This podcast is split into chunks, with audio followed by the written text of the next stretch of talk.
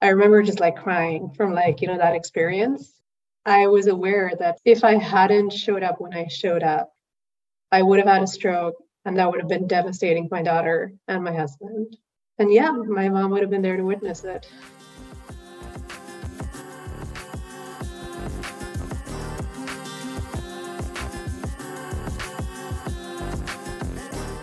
Hello, everyone, and welcome back to Miseducated with me, your host, Tash Doherty, where I interview female founders and amazing individuals about unlearning and the female experience. Today, I am very honored to be joined by Anu Sharma, co-founder and C E O of Millie, which is a new type of maternal healthcare company, where O B G Y Ns and midwives collaborate in a modern, tech-enabled clinic with additional virtual care and remote monitoring to improve outcomes in the first year of parenthood. She's a graduate of the Stanford Business School who spent more than a decade and a half in healthcare innovation and leadership. And when she's not out there making real change with Millie, she advises V Cs and startups on how to do the same. So Anu, welcome to Miseducated. Thank you. It's so fun to be here. Awesome. So when you got interested in healthcare innovation, what interested you and why did you feel drawn to that industry to start with? Yeah, I come from a family of physicians, and I opted not to go into medicine because I didn't think I was going to work in healthcare. And then I started my career in the world of management consulting and was sampling my way through a lot of different industries. But it was in my twenties, and my grandfather, who I'd been very close with growing up, was diagnosed with Alzheimer's. And I saw firsthand, you know, just how profoundly his life and the family's life was affected by that experience. And I think it just drew me a little bit more into healthcare projects during my time in consulting. And as I looked a little bit deeper in the industry, I came to see just how much work there was to be done. And it just felt, you know, a little bit more fulfilling than helping a grocery retailer reduce costs or, you know, something like that. It wasn't something I'd set out to do, but I think it found me. And so when you started out in healthcare originally, what were your goals for your career? What did you think you would be doing with your life? Yeah, I definitely didn't think I would be starting a company. Uh, you know, when you uh, when you work in healthcare and you see the system from the inside, and in my case, it was through the lens of health insurance companies and health systems, what you see is an incredibly complex industry. And the last thing you think you will ever want to do is to start a company in that space. It just feels too hard. It's regulated. There's insurance contracting to get through. There's so many regulations around HIPAA and Stark laws and whatnot that you kind of have to be mindful of. And at the end of the day, you're providing patient care. It's it's certainly not for the faint of heart. And so that was definitely not part of my original plan. What I thought I was going to do was just follow my consulting life and grow up and be a consulting firm partner and, you know, maybe go join one of my clients. But all of that changed very quickly at some point along the way, where I realized that that was just not the path that drew me. And I wanted to um, really make the system better. And I stepped off the consulting treadmill, and I uh, took a sabbatical year at Stanford as a Sloan Fellow. And coming out of that, I joined a company uh, which was founded by the former C E O of Safeway. His name was Steve Byrd. And he'd become pretty famous in the healthcare circles for bending the company's cost curve. And it was very eye-opening after having spent, you know, a long time really seeing the industry macroscopically to look at how you could redesign care models and get them adopted by the mainstream. And it um, just seemed like more was possible than what I had imagined. I think it gave me really the first impetus to think about potentially becoming a founder myself. And I think it was like right around that time when I went through a maternity journey, which was not fun, where I felt like my professional life, you know, as a result, result of my experiences, just kind of felt very connected to a personal problem that I had faced. So you've stepped off this consulting train, you're more into the healthcare train, you're even opening your own eyes after maybe the cynicism of consulting and saying, wow, maybe something could, could change here. And then you had not only a really difficult birthing experience, but then postpartum experience as well. Firstly, in your birthing experience, you were induced, you endured labor for over two days and then had an unplanned C-section with a near hemorrhage. And just how how does one even prepare for that and get through it? Yeah, it's uh, it's nothing that you can really be truly prepared for. And I think, you know, in hindsight, in building Millie, I think it's one of the things that I think we're trying to address. You know, when um, when I was going through pregnancy, I thought, so long as I am sufficiently well educated, you know, in terms of what the process of childbirth might involve, I'll be prepared for the inpatient experience. And one of the great myths that I learned is that most of childbirth education is focused around a normal vaginal birth, you know, and uh, you don't really talk about C-sections and inductions and V BACs and the rest of it. And you sort of just kind of assume that your pregnancy is going to be somewhat textbook. And so I think my first real insight around all of this was when I was creating my birth preferences, and my doula prompted me to think about what would I want in in the context of a C-section. And I didn't really have an answer. And I was like, I don't know, like whatever it is that they do in the hospital. And she was like, well, you know, you can have somebody in the room with you if you wish, and you can request for the baby to be placed on your chest, and you can still do skin to skin contact, which has a lot of sort of evidence behind it in terms of really promoting bonding and the production of your breast milk. And I was just like, oh my gosh, yeah, I guess there's all these possibilities, and I'd never considered them. And so, as you said, like, as I learned about those things, I was so grateful to have had a little bit more in terms of knowing what to expect in an induction and what a C-section might actually involve and choices I might have in that process, and then what recovery I should plan for on the other side of it. And so, yeah, birth is not a one-dimensional thing for most people, but we don't talk about it. Definitely. So it sounds like you actually prepared a lot. You had a doula and everything, and O B G Y Ns and stuff, which we can get through to some statistics later. Not every woman in America has access to these kinds of services and, and education at all. And so after you actually recovered from your birthing experience, you took yourself to the E R within thirty-six hours. And what it's crazy about the conditions that you had, it's like, I'm going to pronounce it wrong, but like hemolysis, elevated liver enzymes, and low platelets. And the acronym for this is HELP with two L's. So how were you feeling at the time? And then how did you drag yourself to the E R? Yeah, so we came home on a Thursday afternoon. And I remember sitting across this little bassinet with the baby in it from my husband on the other side. Mm. And you've had all of this medical support and infrastructure around you. And in that moment, you feel incredibly alone. You're like, oh my gosh, now what, right? Like you have to change a diaper, you have to feed baby, and you kind of have to like figure it out. The whole experience is so new. Um, if you haven't been through it before, and if you don't have close friends from whom you've seen what that looks like, that you just are so taken by the fact that you're caring for a newborn, you're trying to figure out breastfeeding if that's something you've chosen to do.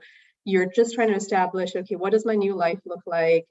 And, you know, what is the sort of cycle between I have to feed a baby, burp the baby, nap the baby, change diapers, somehow in the middle of all of that, find time to eat, take a shower if possible, or at least even get a little bit of rest, and do this like eight to twelve times a day. Oh my God. You know, so just as like a younger millennial who does everything that I want all the time, the prospect of dividing time to take a shower for myself is just so... It was the single most difficult thing. I, it was so hard to make time for showers. Like I remember that was the single hardest thing for me to be able to do oh in the first God. couple days. That's kind of like the headspace you're in, right? As a new parent, you're just trying to figure out a lot, right? And you don't feel that great. You just had a C-section, neurohemorrhage and all that. You just returned from four days in the hospital. And, you know, if you don't feel well, assume that, okay, it's just like, that's just how it is right now. But I think I just, it was very hard for me to sleep that night. And I remember it was because my lungs were sort of crackling and I couldn't lie down flat. They would crackle even more. And so I tried to sleep sitting up. And the interesting thing about that is because that's how you sleep in a hospital. You don't sleep flat on a bed, right? Like you're always sort of like propped. And so stuff was probably happening and I just had no idea, because at no point along the way was I lying flat and had this like weird sensation, or even if I did, like I was so out of it, right? And then that was Thursday night. And then Friday, I remember at eight a.m. we had a pediatrician's appointment. And so the following morning, when I was brushing my teeth, I just literally felt like I was out of breath, and the crackling had become more and more persistent. And, you know, I'd been around healthcare long enough to like realize that okay, this is like one of those moments in life where it's probably a pulmonary edema. I had enough awareness to know what that meant. And just putting the pieces together, I was like, okay, had, I had gestational hypertension. This is probably preeclampsia, you know, happening postpartum. That's a natural progression. I didn't know I had HELP syndrome, but I was like, okay, well, there's enough going on here that I need to call E R and walk myself back in. And that's kind of what I did. And I grabbed my mom, we took an Uber, and we got to the hospital. Oh my God. And yeah, and that's where they discovered that I had certainly a, a postpartum preeclampsia and, and HELP syndrome. And they were evaluating me for an I C U admission. So it's very possible that if you had not known all these terms and been really up to date on your own health, that something really tragic or yeah. like long-term impact to your own health could have happened. When I showed up, I was moments away from a stroke. Wow. And I knew that that was the outcome, you know, when I uh, took myself to the hospital. Um, I remember remember really vividly, they had to like evaluate whether there was a pulmonary embolism in addition to the edema, et cetera. And they put you through a C T scanner. I couldn't walk there. They took me in a wheelchair.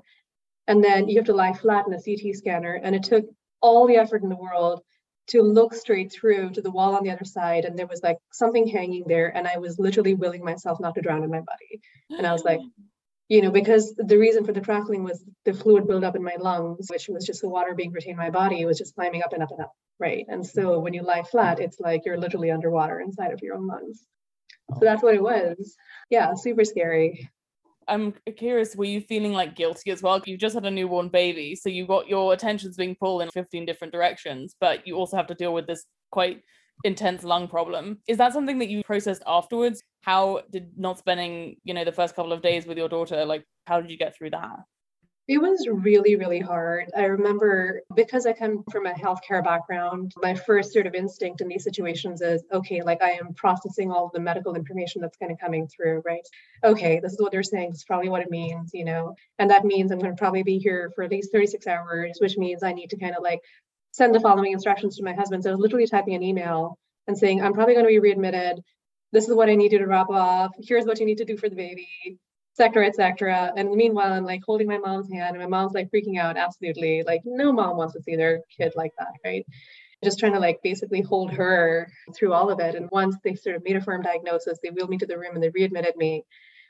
I remember just like crying from like that experience, mostly because I was aware that if I hadn't showed up when I showed up, I would have had a stroke, and that would have been devastating for my daughter and my husband. And, and yeah, my mom would have been there to witness it. Wow. And so in the hospital, as you're going through all of this, you have some pretty important inspiration coming through that first you wanted to get in touch with your midwife, Talia, who is now one of the co-founders of Millie.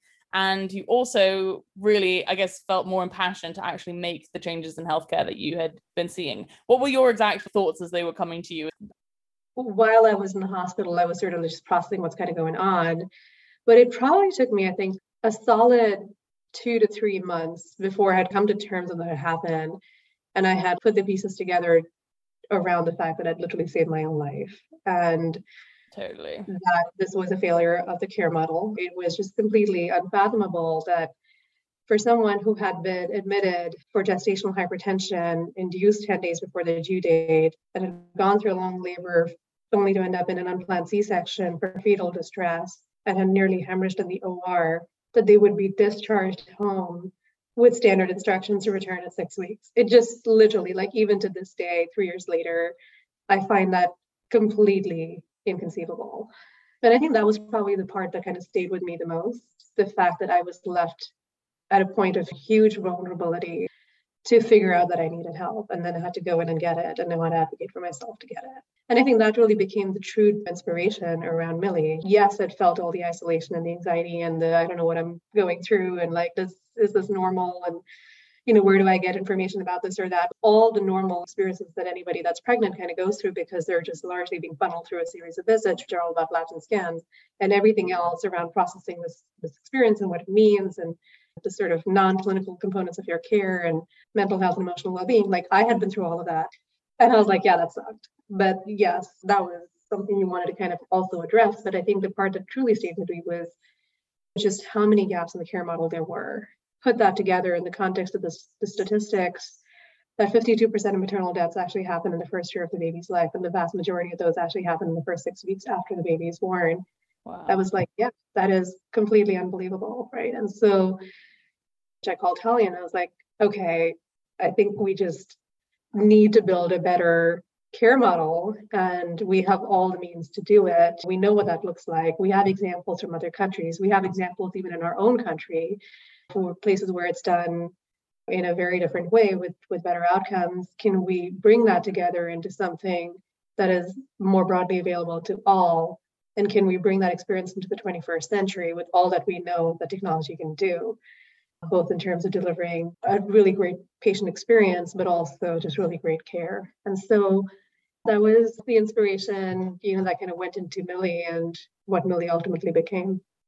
And yeah, you're not wrong at all about the U S, especially maternal health outcomes. seventeen maternal deaths for every one hundred thousand babies born in the U S, which is more than double for other high-income countries. But I love that rather than being cynical or not taking action, you get together with your midwife, and I'm imagining like whiteboarding, figuring out what you were going to do about it and how you wanted to change the model. And so what were some of those original first few ideas that you came up with with her about how you wanted to make the birthing experience and the postpartum experience different? Yeah, I mean, first, the first thing was we had to find a way to like get together and chat, because my daughter was born in, in August of twenty nineteen. Talia and I started chatting about this sometime sort of like the end of that year, early into the following year, and then we went into COVID. And then we're like, all right, so the hospital that Talia worked at kind of, you know, went into crazy mode. And so a lot of this was us thinking independently and then kind of coming together. And then, but, you know, when we initially conceived Millie, this is something not a lot of people know, we actually thought we were going to build a platform, which was something that could fit over what was a broken experience. And we actually built a product, we beta tested it. And as much as people loved it in terms of having an extra layer of support, both of us kind of came to realize that if this thing sits outside of your care experience, it does very little to really move the needle on cost or outcomes of care. And it feels like there's one more voice telling you something which may or may not sync with the clinical guidance that you're getting from your team, right? Mm. And so as we came to understand the limits of apps and platforms in terms of truly improving outcomes, clinically speaking, there was no question in our mind that Millie had to be based in a clinical setting, and that meant building a clinic. That's amazing that you tested all these different products, and the reality is that this is a lot of human to human interactions and the emotional and mental health aspects of it as well. So as you embark on this huge undertaking of building an actual clinic, which should basically be open in, uh, in September of twenty twenty-two, which is super exciting. What was that decision process like? Did you feel a bit disappointed after the beta testing, or were you just as fired up as ever to change the system? I think none of us were surprised by what we learned in the beta, but I think what we realized was that we were solving for the wrong question. We expanded the vision for what the product should do. It's daunting. Building a clinic is very difficult. And I think it's difficult in a few different ways. One, you have to find the right investors out of the gate. And the usual path for any company that has gone down this in this direction, and there's not that many, there's actually very, very few. And the reason for that is because they're incredibly difficult to do. And fundraising is not the easiest thing for things like this. Most of fundraising is kind of designed around an enterprise SaaS platform or something that is just kind of like very known. one hundred X, we'll solve a problem by using technology only, only software. Right. People only need software. People don't need real other people. So right, right, exactly. So, and there's N F Ts and there's A I and there's crypto and there's all this other stuff that you could be putting money into. And like, why aren't we put this into like a, a clinic? So there's the opportunity cost of capital. And you, the bigger things we had to sort of solve for was finding the right investors who understood what it means to build a company like this and what the size of the opportunity really looks like. We're talking about three and a half to four million births per year in the U S every year. It's a massive, massive market, about forty billion dollars in just maternity alone. And then when you layer in pediatrics, women's health more generally, all the consumer spend that goes into maternity that happens out of pocket, we're talking about like close to one hundred billion dollars like every year. And so that's bigger than most of the T A Ms that most SaaS companies kind of go after. And so building companies like this requires a different kind of investment thought process. And so we wanted to talk to people who understand healthcare and the levers of healthcare, and people who understand what women Um, as consumers are really looking for as the next generation of, of patients. You know, and eighty percent of births are to millennial women or millennial birthing people. And so, you know, when you get the right people together who can truly like help you build a company like this, I think you can make it happen. But then also, you know, there's in-person care, which means there's a space. The space has to be designed. You're looking at insurance contracting, you're looking at malpractice coverage. There's all these components that you have to bring together, along with great political leadership and the technological components that make it all work. So totally. Yeah, it's taken us two years to build Millie, but yeah. That's why.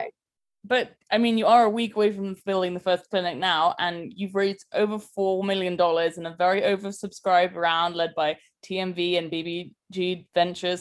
And I will say, as having done this podcast for a couple of years, we've seen with Tia and KindBody. I used to work at Tia, and I also interviewed Doctor Fima Sazan from KindBody. These are really great businesses. Once you have a small network of clinics and you're processing different services that you offer. And I always love to get really into the services. I'm just going to like find in my notes what you actually offer, which is, I think, so cool. It's a menu of services like preconception counseling, birth preference counseling, postpartum planning, nutrition counseling, prenatal lactation counseling, and postpartum lactation counseling. So I just get very excited about the fact that women can buy these services, which is such a cool menu to have. And uh, I'm wondering what specific service, or if anything, that you're offering are you most excited about as the clinic is opening? Yes, I mean, everything that's listed over there is available virtually through virtual consults. And I think we're super excited about welcoming our first maternity patients into the clinic and caring for them through their entire pregnancy journey, through postpartum, and then kind of wrapping them with this ecosystem of all this extended support. I'm very excited to meet the first Millie baby. When that happens, that'll be, oh, I might cry. I don't know. It'll sort of feel like we birthed a clinic and now we birthed baby through the clinic, and that'll be a, a truly wonderful thing. I'm especially, I think, excited about the fact that we were able to make abortion care accessible as part of our maternity care services. It was not easy to do at all, but it is something we worked very hard to make happen when Roe was passed. And we had planned to offer it, but it just kind of became something we had to do right away and at launch. And so I think that's the one that I feel like I personally just, you know, have a lot of emotions around, I guess would be the word. It feels really hard. I mean, it's kind of like the irony of opening a maternity clinic in post-Roe America. And so I think that was that was important for me personally to be able to make available and accessible in the communities where we are. And especially in the context of maternity care, where you can't quite disassociate the two. You'll have people who have ectopic pregnancies or so many situations. You know, it, it's just a part of your, your medical care. And to then have a situation where you might not be able to get it, or you might have to go elsewhere to get it, or you're just already dealing with so much and then not be able to like talk to your care provider. It feels not right. It's very real today, I guess that's the thing. And even a couple of months ago, I'm sure we would be having a, a slightly different conversation, because access in California at least is available. But what you're really doing, which is amazing, is having great clear values and sticking to those values and saying we're caring for birthing people, we're caring for women through all different stages of maternity life. I'm in my late twenties and I have had friends who've had abortions, but then when they do want to have babies, they can have them in in a really supportive environment, which is really thought through from start to finish. So I think that's what that's really what you're providing for people, which is much more important and and speaks to the much larger picture. On your fundraising journey, how did you raise four million dollars? Because even though you have a very extensive career in healthcare and it's really your bread and butter, I have a, plenty of femtech friends who really struggle to raise money. So I'm wondering, how did you pull strings and like actually get people to subscribe and get on the round? Persistence. That's what fundraising I think is generally about. for us, it was very important, I think, to kind of get, you know, people who were true believers. I guess every founder that raises venture capital kind of goes through their saga of talking to lots and lots of funds, and they get rejected, and I was no different. But I think I just knew that if I found the right investors and if I did a good job of telling them the size of this opportunity, that it would come together. Like, there was no question in my mind that we were going to raise capital for this. I didn't know how much we would be able to raise. And so I did have a couple of backup plans in terms of like, okay, well, if we can raise this much, what would we launch with? four million was more than we planned to raise, but we took on a little bit more capital just to give ourselves a little bit more room out of the gate to be able to do more things, to be able to prove more before we got to Series A. And so we did. But yeah, it was not, not a linear path. It was difficult. There were a lot of no's along the way. There was a lot of heartbreak, you know, which every founder has to kind of go through. I feel like it's the rite of passage. For the first time in my life, I actually had an anxiety attack, you know, when one of our investors, oh God, uh, who was supposed to commit a fairly large amount of capital, didn't come through on their full commitment for reasons that they couldn't foresee. And I was like, oh crap. But uh, you just kind of dig deep and you just keep going, right? And so I think every day as we took on more capital, we just built more and more. And I think it gave the investors that came in later in the round more and more conviction. And then before we knew it, we were pretty far down the path. And I think the thing that ultimately swung it in our favor was being able to tell a compelling story, but also the experience that was on this team that was already making so much happen. When you're betting this early, you're betting on a team and their ability to execute. And I think we were just able to mostly show that through the fundraising process. Of course, you had this great team, so you were able to raise the money eventually. And I'm so curious about your experience being a C E O as well, because that's a big evolution of different positions throughout your career. So I'm wondering, what are some of the biggest challenges and learning curves that you've faced as a C E O in the last couple of years? I've been around a lot of C E Os in my career, right? I mean, and I think one of the things that consulting prepares you for as a twenty-something-year-old is being in a room with people of the C-suite, C E Os, board members and such. So you have a, I would say, like a little bit of a view of what that job looks like and what some of the complexities associated with it are. But then I'd also worked for a Fortune fifty C E O um, in Steve, having directly built a company alongside him from the ground up in a direct reporting capacity. And so there was, I think, a lot that I had kind of come into this experience with, just kind of understanding that you have co-founders and then somebody is C E O. What that means is that you get to make the harder calls. You've got decisions that are cross-functional in nature, and you take the long view of the company and the vision that you have for it and make decisions. And I think I had lots and lots and lots of experience on that in general. I think the other thing that I had like really learned along the way is that C E Os are honestly only as good as the teams and the cultures as they have. So it was very important to bring in people who truly believed in the mission and were in it for the long term. The early nucleus of Millie was very sound and standing on solid ground. And the culture, you can be intentional about it, but at the same time, you know, it does evolve. And especially in the early stages of the company, every new person you add brings their own personality and perspective. And I think the one thing that's been very consistent has been the vision for Millie. Everyone here shares it. And we know it's not easy, but we know why we're doing it from a place which is highly patient-centered in all decisions that we make, and also very clinically sound in all the decisions that involve that perspective. And so, you know, at all points, we're just moving things in sort of a, a lockstep. And I want to make sure that we hold on to that as we continue to kind of build and grow. And so, you know, we'll build this first clinic and we'll have all of our playbooks down in terms of just the product and the go-to-market motions and all that kind of stuff. But I would really also just really like to have a, a Millie way, which speaks to our culture, that we can make sure that we pass along as we grow and scale. Mostly just getting the big decisions right, you know, taking people along and being consistent in our vision and being very intentional about the principles that we want to scale. And so your co-founders are Talia and Sarah. So Talia was your midwife, and then Sarah you brought on as your C T O. So I'm wondering, how do you divide and delegate within that? And what strengths, you know, are each of you bringing to this company? There's also so many other people now, which is so cool to see the Millie family, like growing and expanding, right? And so, yeah, I mean, I think Talia and Doctor Amy Kane, who's our medical director, really the clinical leadership. And it's really great to kind of have them paired together because Talia is, is a, a certified nurse midwife and a women's health nurse practitioner. And Doctor Amy Kane is an O B G Y N. And she has a long history of caring for patients, you know, who are more vulnerable and higher risk. And so between them, I think they represent the full continuum of care. And then with Sarah, I mean, she is such an experienced technologist. She grew up in the early years of Omada and kind of stayed there for many, many years and, to, and grew into engineering leadership positions. So she's seen pretty much every mistake that's made with the tech stack and the platform and kind of getting a little carried away with your product decisions or your brand decisions and losing the plot at some point along the way. So she keeps us very grounded and centered, I think, and disciplined in terms of where we should codify versus where we should just allow for more room to experiment, you know, as we learn from real world patient data and patient experiences. I view myself primarily, I think, as really kind of the glue that's holding these pieces together through the lens of the patient.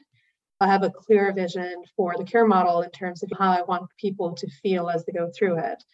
Um, and I have a clearer vision for, you know, the type of care that we that people will have at Millie and the environment that it'll, that it'll happen in.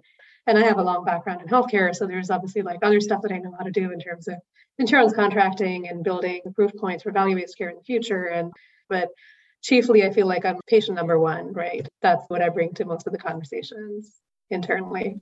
Awesome. Yeah, that's so cool. And I think, again, as you're saying, the strength of the team is super important, especially to build a physical healthcare company. You need like the clinical, the insurance, people who are going to be providing care, all of that knowledge, as well as the tech platform and the customer interface, which is also super important these days. Brand and the experience design. And we work with some true rock stars, you know, that have helped bring the look and feel and the sound and the tone and just all of that of Millie, you know, to life. And so yeah, it's a true multidisciplinary type of effort, which there are other companies that have come before us, so we're not the first to invent that. But and yeah. I'm I'm just so glad that you got the funding, because you can totally tell with a company that has even a couple million dollars in funding, the interface, the feel, all the, all of those kinds of things. I think Tia's done that really well with their clinics and their apps as well. And that's really how you get patients in the door. So it's just, it's a chicken and egg. So I'm really, I'm super happy that you have that, that good rock of four million to build off of. It's great. Yep, exactly. So a couple more questions. What advice would you give to your younger self or a girl finishing college today?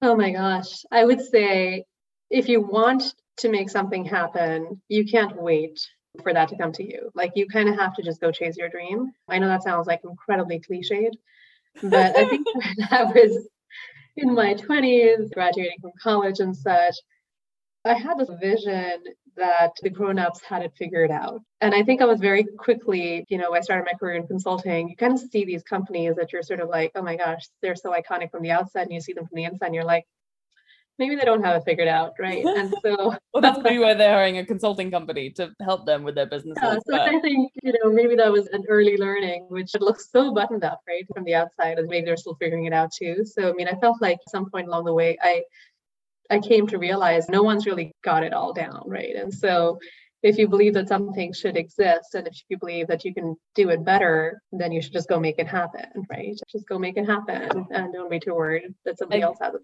Totally. I'm one hundred percent on board, and I love a bit of motivational talk, because the reality is that in women's healthcare now, there's so many areas of research, so many areas of providing and care that have been neglected for so long, mostly because women didn't have access to these positions of leadership within various insurance companies, healthcare companies. There is no shortage of problems to solve in women's health. And so I'm I'm really, really glad to be able to talk to you and, and experience. I think that you yeah. should say that, because I've worked with pretty much all the major health insurance companies and several of the large healthcare systems over the course of my career. And I have worked in other industries as well before I fell into healthcare. Healthcare actually has disproportionately more women in leadership positions compared to other industries. A lot of people wow. don't know this. And yet the healthcare system was never really built for women. And I think a lot of that really has to do with the fact that it's pretty underfunded and under-researched. And you know, even when we think about pregnancy care, like something so basic and so universal, it just feels like just there's so many things about that model of care that just don't necessarily seem to compute with female experiences or birthing experiences, such as giving birth on your back. And the completely, you know, just crazy thing for anybody to do. Nobody gives birth on their back. You will most certainly end up with a tear. So yeah, there's just, I think, a lot about the way that medicine is practiced in the field of women's health, which does not seem to be particularly informed by the female or, or women's health experiences. So I do feel like that's an area I would like to see more happen. And I think we're entering an era where V C dollars and I think models of care and conversations have progress to a point where I think we will see more of it. And I think that'd be wonderful. Totally. Cindy Gallup's words are coming to my mind that there's an awful lot of money to be made out of taking women seriously. So I think you can tap into that and build an amazing clinic and also build a great business at the same time, which I think is, is super inspiring. So what other books are you reading? Or I mean, you're building a clinic and you're running a company, so maybe you don't have time to read. But who else out there in the world, or what publications are you reading that are really inspiring you these days? Yeah, I tend to read a lot outside of healthcare to find inspiration for healthcare. You know, I read, I'm trying to remember if it was a book that was introduced to me back in business school, but it's called Moments That Matter. And it's about creating memorable consumer experience moments, but doing it very intentionally without it looking scripted. And a lot of the examples are kind of drawn from hospitality, I would say, but I think there's a lot of application around experience design generally, and I think for healthcare in particular, where we don't really think about the consumer as a consumer, right? I mean, it's like just, you go to an in-network care provider and you sort of just pick one based on, you know, whoever takes your insurance or happens to have an appointment available. Like, you're not really shopping from an experience design perspective. I think that's a very new thing in healthcare. And I think there's a lot of opportunity to make that so much better. So I think that's definitely one that I go back to over and over again to find new inspirations and like just trickier moments. And then there's this new book. I spoke with Chelsea Conaway. She wrote something called Mother Brain. It's been kind of doing the rounds. Chelsea and I spoke before the book was actually out. We got introduced through somebody we knew mutually. And it talks about how the maternal instinct is kind of a myth that was socially constructed, but it has its basis in, in neurology and so much more. It truly questions the current paradigm of just assuming that mothers should carry the caregiving burden for families because somehow they have maternal instinct.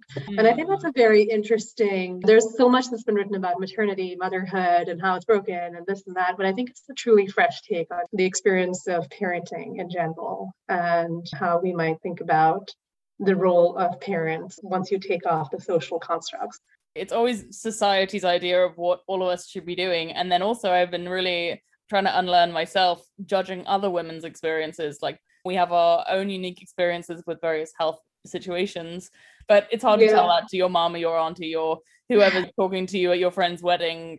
My mom and I have lots of contentious conversations, and I have to come to realize she was raised in a different context during a different time, right, with different sets of expectations. She's, you know, has a P H D and is one of the academic giants in her field and sits on boards and does all this stuff, but to me she's mom, right? So it's like nothing she ever says is right as far as I'm concerned, right? So I actually have the opposite experience with my mum, where everything that she says is right, but it's never exactly when I want to hear it. So that's been yeah, my experience anyway. I think that's actually very true about like in the building of Millie as well. Like, you can't tell somebody how to be a mother. We have this weird obligation of being their care providers, and we're being their care provider around a journey that is incredibly personal to them and is very grounded in their personal values. At the same time, you kind of have to like tell them the limits of here's what we know to be clinically sound, here's what we don't yet know, but the science is evolving, and here's things you probably really shouldn't do. Like, science is very settled, right? As I'm thinking about Chelsea's book, and I'm like, yeah, how do you truly operationalize that in the context of a maternity care company? I don't really know, you That's know, but difficult. We'll feel our way through it. Yeah, at least you're trying to think of new ways and design a new experience. Mainly that, even just being honest with people and saying that you might have to have a C-section, even if you're a vegan and you haven't had a hormonal birth control pill your whole life, this may, for medical reasons, be an option for the way that your birthing experience happens. So, yeah. But that honesty is what people also appreciate at the end of the day. Yeah, I think you're in a very unique position as a care provider where you need to tell patients what is clinically right, but you cannot always compel them to make choices, but you can inform and, and educate them on what their options are.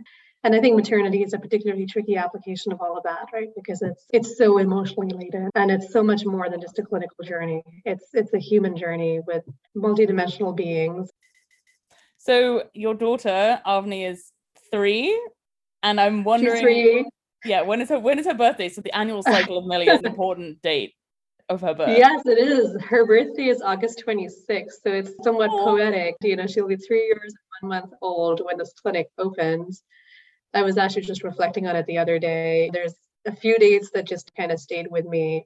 The date when she was born, the date when I was discharged home, the date when I was readmitted, when I came back home, the first day I left the house to go walk my dog and get a cup of coffee, where I felt like, you know, okay, like kind of coming to terms with what had just transpired and where I was going to go from there. And it feels very much like a full circle experience, but I'm I'm kind of excited.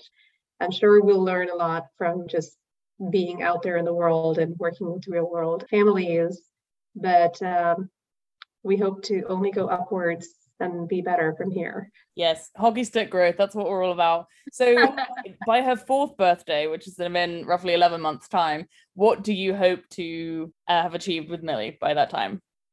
Yeah, I think by then we should hopefully have grown the Millie family by several more babies and families that we have been part of bringing into the world. And we're sort of setting ourselves up. This is sort of the blueprint for future Millie clinics. And, um, you know, I've been asked a lot of questions just around, will Millie be, you know, lots of clinics around the country? Is that where it all kind of goes from here? And I'm like, we will have clinics around the country, but I've also been been in conversations with health systems and with with managed Medicaid plans and such around, could we take what Millie has built and tuck it into a health system, or could we bus it out into the middle of a desert where we don't really have access to care, but we could provide everything Millie is kind of doing in a more mobile format. I think all of those are achievable things. Like, I always have to kind of keep in perspective that there's so many like situations where if you rethink the delivery of care in terms of a hospital setting and a patient walking into that hospital setting to be able to access it, you can free your mind in so many different ways to think about places you can reach. And so that's not going to be a year from today, but I do think we're going to be having more of those conversations around how do we take what we've done here in the Berkeley, Oakland part of the San Francisco Bay Area and bring it elsewhere into the in maternity deserts of the country. Yeah, that's so awesome. And I love that you're bringing such a creative, experience-centric, human-centric vision to this very neglected, but very typical area of women and birthing people's lives. So I'm super grateful to have chatted with you today. The clinic is supposedly opening next week, September twenty-sixth, twenty twenty-two. That's right. Yes. Yes, that's right.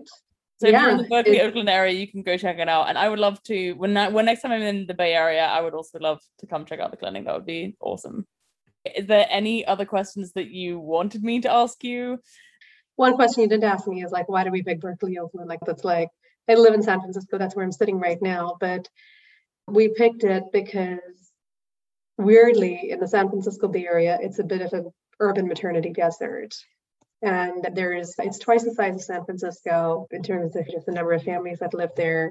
Many of them move there when they start to think about building families. And there's just not that many options around maternity care. And a lot of America looks like that.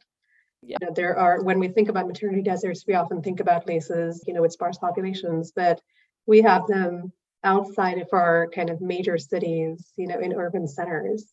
And it was the most obvious place for us to put Millie in our first location. So, yeah, I don't know the exact population, but definitely there's all of the tech women who are working in tech are definitely going to need that. You've got Walnut Creek, Piedmont, Berkeley itself, right? Like even Vacaville, like that entire area, there's it's a huge population. I'm super excited to, I hope I get to read a blog post or something about the first Millie baby, which is soon to happen. So that's so yeah. exciting. Yeah, no, we're very excited. Thank you. Super fun to do this. And oh. hopefully I answered all your questions, and hopefully this was this is going to be useful for anybody else that might decide to kind of walk down the crazy path of doing something in healthcare and uh, maybe even in a clinic format. Well, thank you, Anu. Well, you don't thank me. This is your time. You have an entire business that's just kicking off right now and offering digital and in-person services soon. So super best of luck to you with Millie. I'm super excited to hear how everything turns out. And yeah, keep building. It's awesome what you're doing. Thanks. And you have a good rest of your day. Thanks. Bye. Thank you so much for joining us for another episode of Miseducated. I had so much fun talking to Anu, and very exciting, the Millie Clinic is now open in Berkeley, California. So we hope that you can go check it out. And Miseducated has also launched on Substack. In addition to our podcast, we now have a lot of different articles. We hope you all enjoy it and chat soon. Lots of love. Bye.